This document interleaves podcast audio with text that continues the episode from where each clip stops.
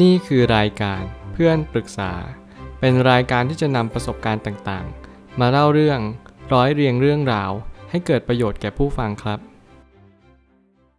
สวัสดีครับผมแอดมินเพจเพื่อนปรึกษาครับ วันนี้ผมอยากจะมาชวนคุยเรื่อง หนังสือ Artificial Intelligence The Insights You Need from Harvard Business Review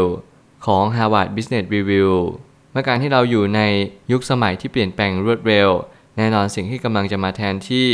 หรือว่าสิ่งที่มาทำให้เรามีความคิดที่ดีขึ้นหรือแย่ลง รวมไปถึงการมีความคิดแบบก้าวกระโดด exponential นั้น นั่นก็คือการที่เรามี AI เข้ามาอยู่ในชีวิต AI นั้นเป็นอย่างไรแล้ว AI นั้นสามารถเปลี่ยนแปลงโลกใบนี้ได้ทั้งใบจริง ๆ หรือเปล่า นี่คือคำถามที่ทุกคนต้องหาคำตอบ แล้วผมก็เป็นหนึ่งในนั้นที่ผมก็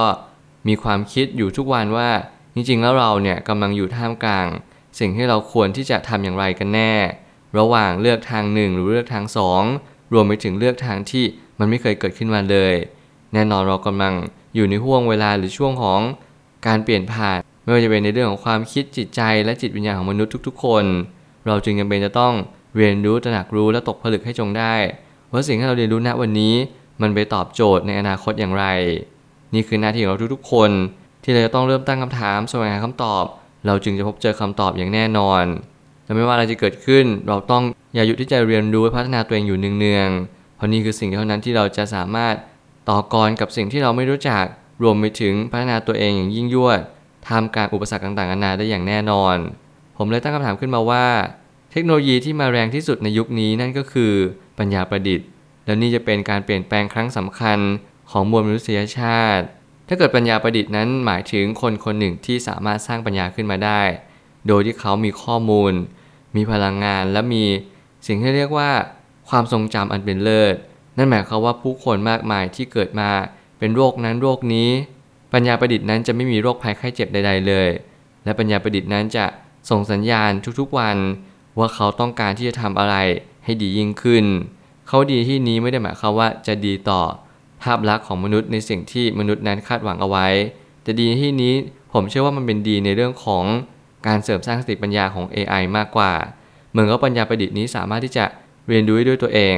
และสามารถที่จะเข้าใจว่าสิ่งที่เขากำลังทำอยู่ณวันนี้เนี่ยมันกำลังส่งผลต่ออะไรบ้าง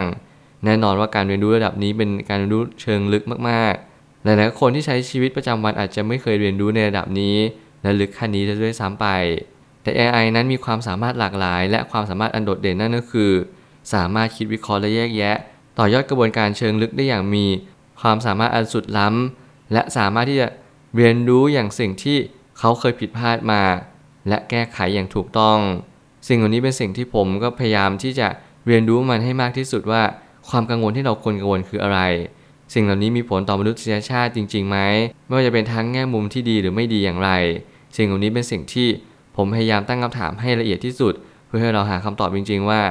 มนุษย์เรามีผลกระทบในด้านบวกและด้านลบอย่างไรบ้าง โลกใบนี้กำลังสื่อสารกับเรา ให้เรารับรู้ว่าไม่มีอะไรจะมีผลกระทบต่อความรู้ การศึกษา และการทำงานได้เท่ากับความชาญฉลาดแบบทบต้น ถ้าเกิดสมมติความชาญฉลาดแบบทบต้นนั้น เป็นสิ่งเดียวนั้นที่ทำให้มนุษย์ทุกๆ คนมีความคิดที่เลิศล้ำและสามารถที่จะเข้าใจความเป็นจริง ที่เราคิดในณวันนี้อย่างถ่องแท้และละเอียดถี่ถ้วน นี่ยังเป็นเหตุผลว่าทำไมเราหลายๆคน จึงมีความฉลาดที่ไม่เท่ากับ AI ไม่ใช่เพียงเพราะว่า AI สามารถจะทำหน้าที่แทนเราได้ แต่มันสามารถที่จะเข้าใจความเป็นจริงในสิ่งที่มันเคยเกิดขึ้นมามากกว่า เมื่อหลาย ๆ ครั้งเราตามหาความรัก เมื่อหลาย ๆ ครั้งเราเอาเวลาทั้งหมด ไปทำสิ่งที่เราชื่นชอบ เช่นเที่ยวเล่น มีความสนุกสำราญใจในเชิงของความรู้สึกของอารมณ์สุนทรี สิ่งเหล่านี้เป็นสิ่งที่เน้นย้ำว่า AI นั้นไม่ได้มีความสุขในเรื่องแบบนี้ AI ทำหน้าที่เดียวทุกๆวันนั่นก็คือ หาความรู้และพยายาม สร้างปัญญาอย่างทบต้น แถมไม่มีวันหยุดช่วยด้วยซ้ำไป สิ่งเหล่านี้เป็นสิ่งที่เน้นย้ำว่า มนุษย์เราสามารถชาญฉลาดได้เท่า AI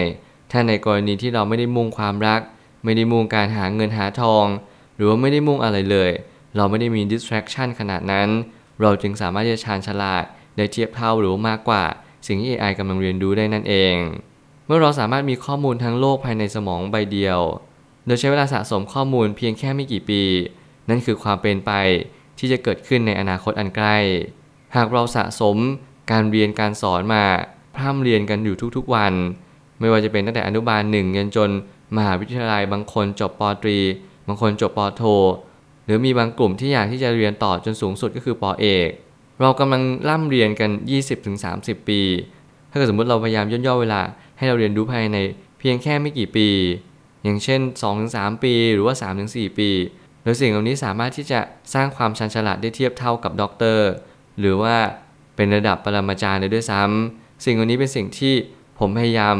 คิดกังวลมากกว่า แล้วผมก็มีความเชื่ออยู่ลึกว่า AI นี้จะมา disrupt หลายอาชีพ และจะสามารถที่จะสร้างอาชีพมากมายขึ้นมาใหม่ได้ แต่การสร้างอาชีพขึ้นมาใหม่ มันเป็นเหมือนกันให้เราไล่ตามเทคโนโลยีมากกว่าแล้ว มันไม่ใช่เป็นการให้เราริเริ่ม หรือว่าคิดสร้างสรรค์ ในสิ่งที่เราอยากจะเป็นไป มื่ออาชีพถูกกำหนดด้วยเทคโนโลยีถ้าเทคโนโลยีนี้พยายามจะเปลี่ยนหรือว่าเชฟความคิดมนุษย์เราทุกๆวันไม่ว่าจะเป็นการตื่นนอน การนอนหลับ การกิน การหาความสุขไม่ว่าเป็นความสุขแบบระยะสั้นระยะยาว สิ่งเหล่านี้เป็นสิ่งที่เทคโนโลยีนั้นมีผลทั้งหมดทั้งมวลและทั้งหมดทั้งสิ้น เราจึงต้องเรียนรู้ว่าทุกๆ อย่างกำลังส่งสัญญาณบางสิ่งบางอย่างให้กับเรา เมื่อเราเรียนรู้แบบนี้ เข้าใจแบบนี้เราก็จึงตีความแบบนี้ นี่เป็นสิ่งที่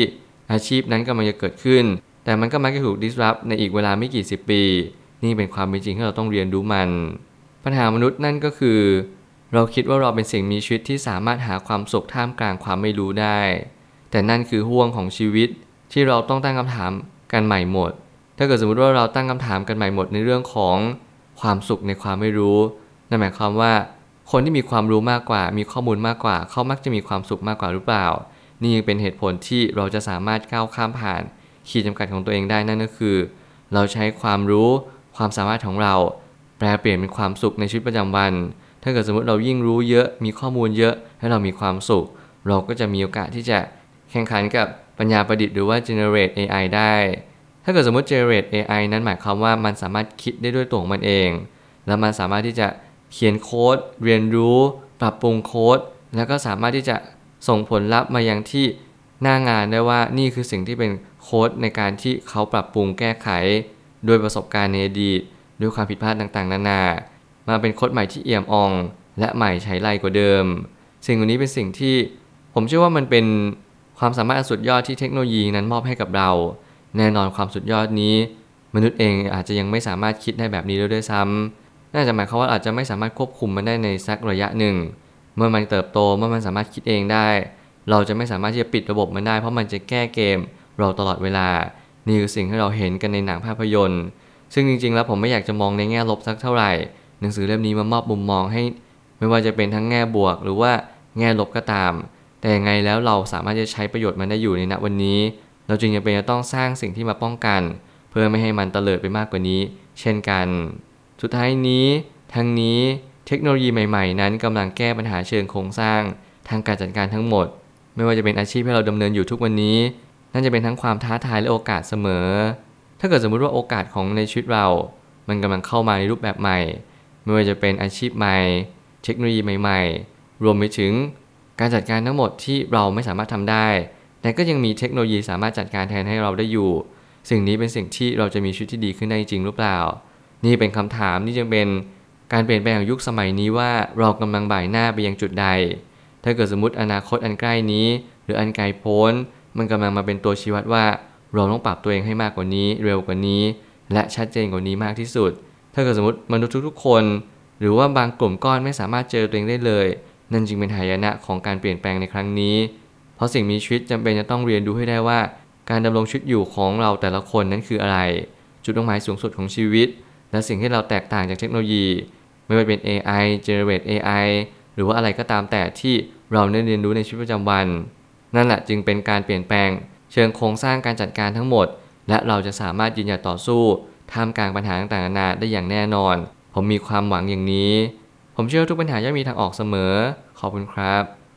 รวมถึงคุณสามารถแชร์ประสบการณ์ ผ่านทาง Facebook Twitter และ YouTube และอย่าลืมติด Hashtag เพื่อนปรึกษา หรือ f r ร e n d t a l k ด้วยนะครับ